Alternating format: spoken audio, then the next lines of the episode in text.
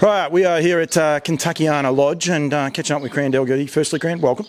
Great to have you here, and uh, sun's out, and so we're enjoying life. We generally have a little bit of fun. I am over here for Grand Prix week, but I want to try and get um, people thinking a little bit. And I caught up with Mark Purdon earlier on this morning as well. But um, just after the recent running of the Breeders' Crown and um, trying, I suppose, get a bit of understanding and potentially where it is and where it where it's going to be, if you like, on our on the harness racing platform. Firstly, you were over there the other day. You had a runner. Um, it's still a bit of a buzz. I saw one of the photos uh, you're in. It's a, it's a buzz to have a horse in a breeders' crown.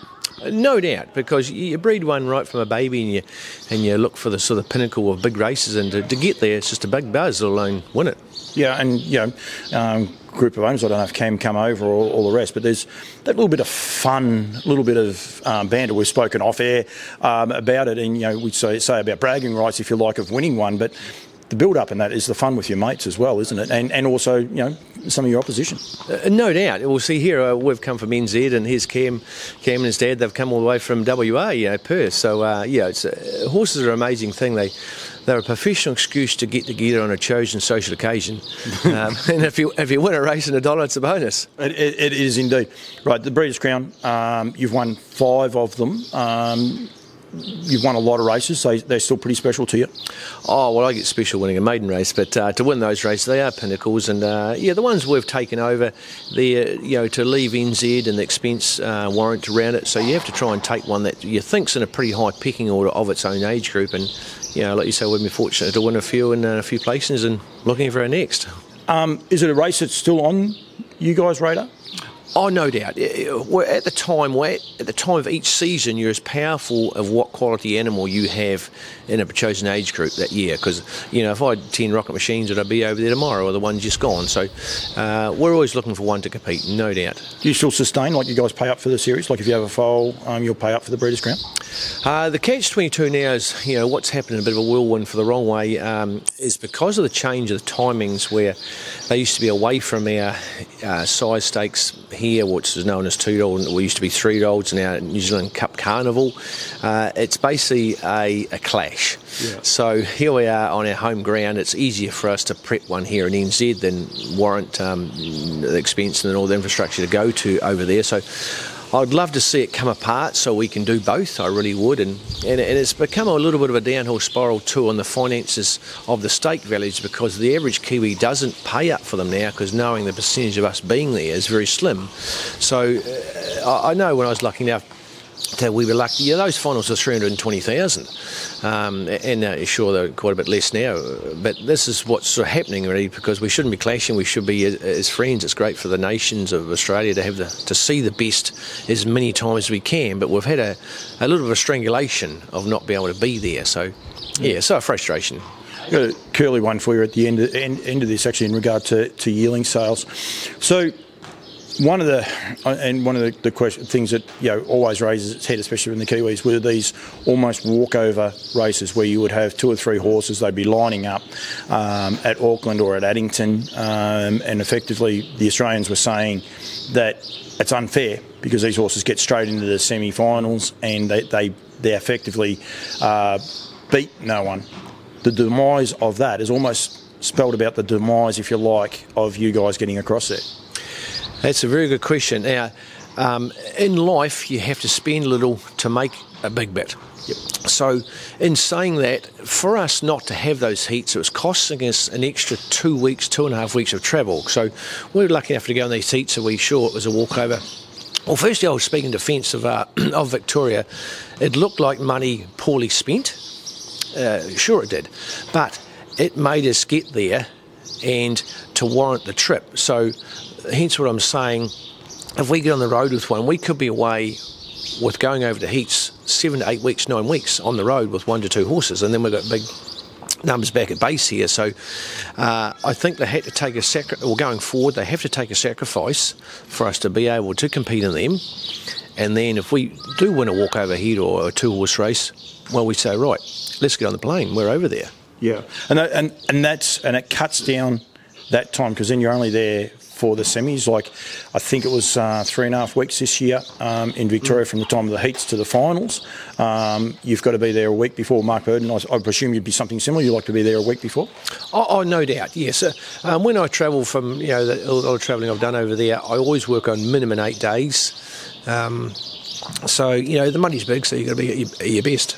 Um, so you got three and a half weeks, so you've got four and a half weeks.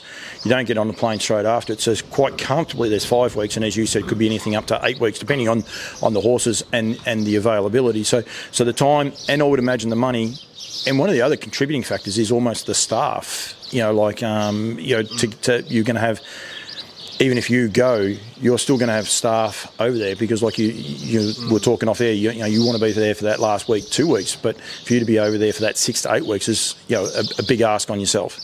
Yeah, it's a demand in many ways. Um, like Brian Hancock, um, excuse me, Brian Hancock said to me years ago, um, if you had a good horse and go on tour, and you're frustrating the owners of the ones that own the horses when you're away, all you've got to say to them is, if that was your fast horse, would you want me with it? Yeah. And that answers my question. I've always worked on that philosophy because um, we're always striving to get the biggest and the best horse, you know, for whatever owner it's for. So, um, like you say, to sum that up, you want to be with the horse the last 18 days. Timing is a big thing, and this year it clearly didn't work. There was no Kiwis. I don't, to be, I might be wrong, but I don't even think, and you'd be good to answer this, I don't think a lot of Kiwis were even thinking about the Breeders' Crown leading up to when it was because I mean your New Zealand Carnival now is so so big. You had a runner, like were you actually thinking about the Breeders' Crown, or is it really just an afterthought? Once the New Zealand Cup Carnival week sort of finished, you said, "All right, the Breeders' Crown's coming up." Well, that's it. Um, we used to strive. It used to be so exciting. You know, Breeders' Crown. It was talking like Inter Doms. You know, that's the kind I want to be in. But uh, yeah, I was. Well, not negative's the wrong word, but it just wasn't on my on my radar. Yeah. Yeah, and that's what you want. You want the, you want people talking about it before it happens because that's what creates build up. Talking about things on the day or the day before, there's no build up, and um, that's no one's going to bet on the industry or invest in the industry if there's that if there's not that build up. And the timing was just a little bit off this year. Is there is there a time that you can you can see um, where a Breeders' Crown could fit in?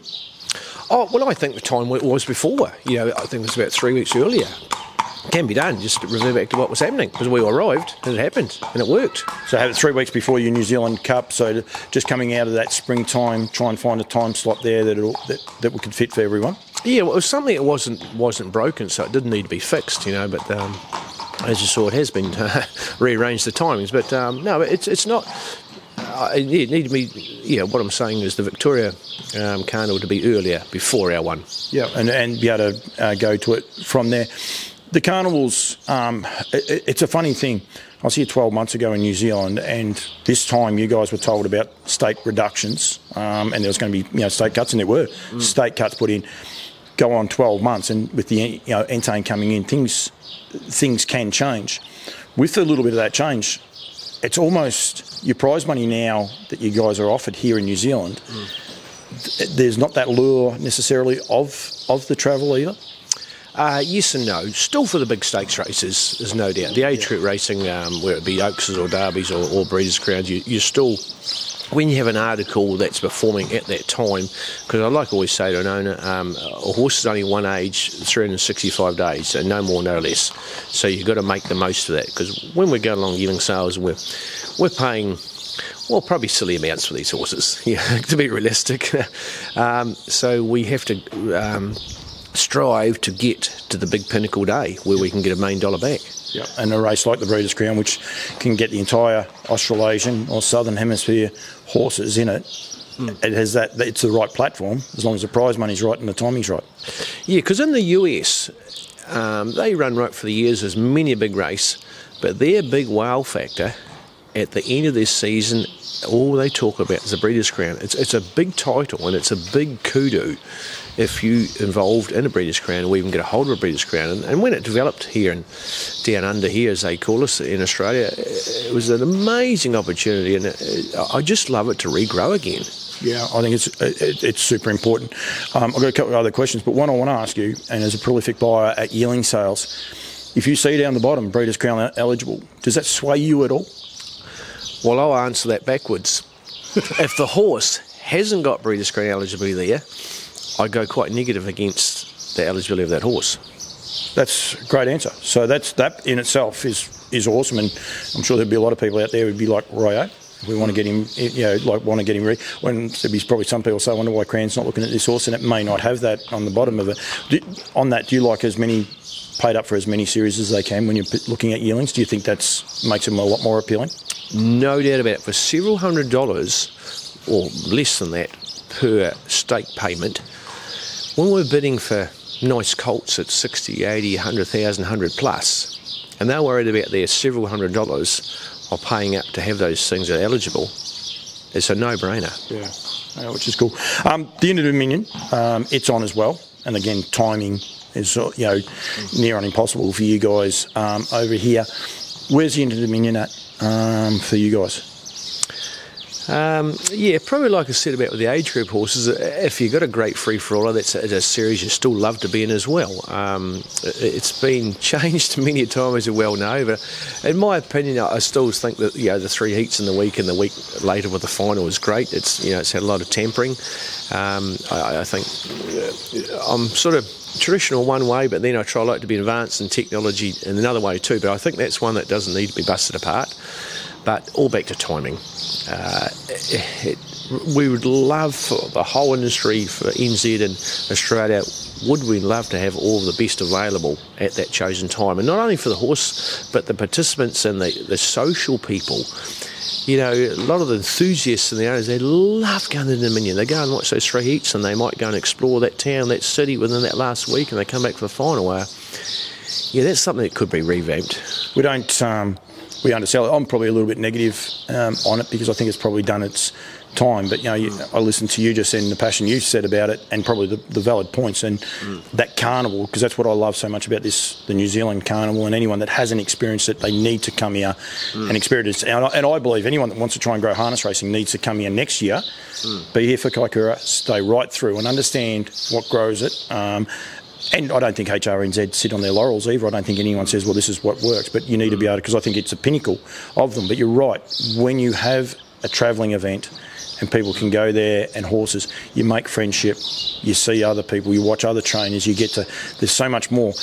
Uh, Graham Dwyer said to me yesterday, being over here, he's dreaming. You know, like mm. you get to dream that little bit, don't you?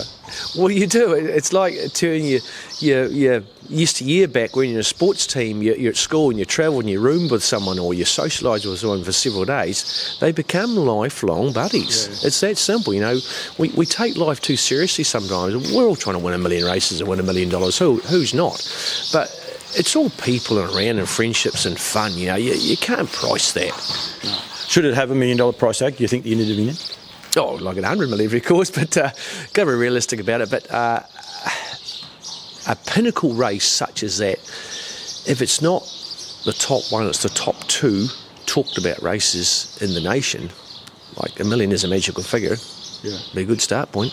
Well, that's what Mark said. I mean, Mark, I think he referenced the Hunter Cup. Basically, it's the same prize money, so he can take a cooter across for mm. for the Hunter Cup with the same prize money. He doesn't have to be there for that extended period uh, as well. So yep. the prize money is definitely one of those. The end of this day, at the end of this part of the conversation, though, mate, you are going to continue to travel horses. I hope. if I got fast enough, I'll leave tomorrow to go somewhere. and with the boots as well. yeah, yeah, that's it. Uh, yeah, well, it's uh, yeah, it's all back to the power you got at the time. But um, travelling, I, I, love travelling for two reasons. I love travelling because the, the camaraderie, the, the friendships, the people you build up. Because, uh, like I say to my staff all the time here, you know, when you get to a stage when you're big and ugly like me and, and done a bit of travelling, so I could ring up anyone in Australasia or, US or Canada or wherever, and I'm saying, I'm, I'm lucky enough I've got a, a fortunate, a good fast horse. Can I come and stay with you? They wait at the gate with their arms open. That's how the nation works in this racing game. Yeah. You know, there's a friendship anywhere in our business around the world that'll take you on board because they know if you're lucky enough to get a good, good one, they know you haven't fluked it. You worked your ass off to get it. So, and they'll do anything to help you, even if you're racing against them.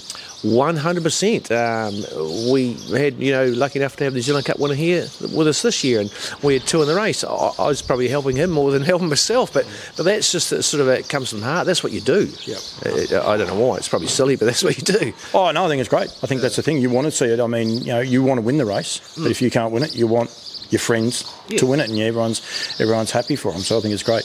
Cran, thank you. Um, yeah, I, I, it's opened my eyes a little bit too because I think both yourself and Mark, the two people I've spoken to about it so far, it is still on the radar. I think in Australia, a lot of us think the Breeders' Crown is dead, and you know, I'll put my hand up and say I'm one of those people. We definitely have to rejig it.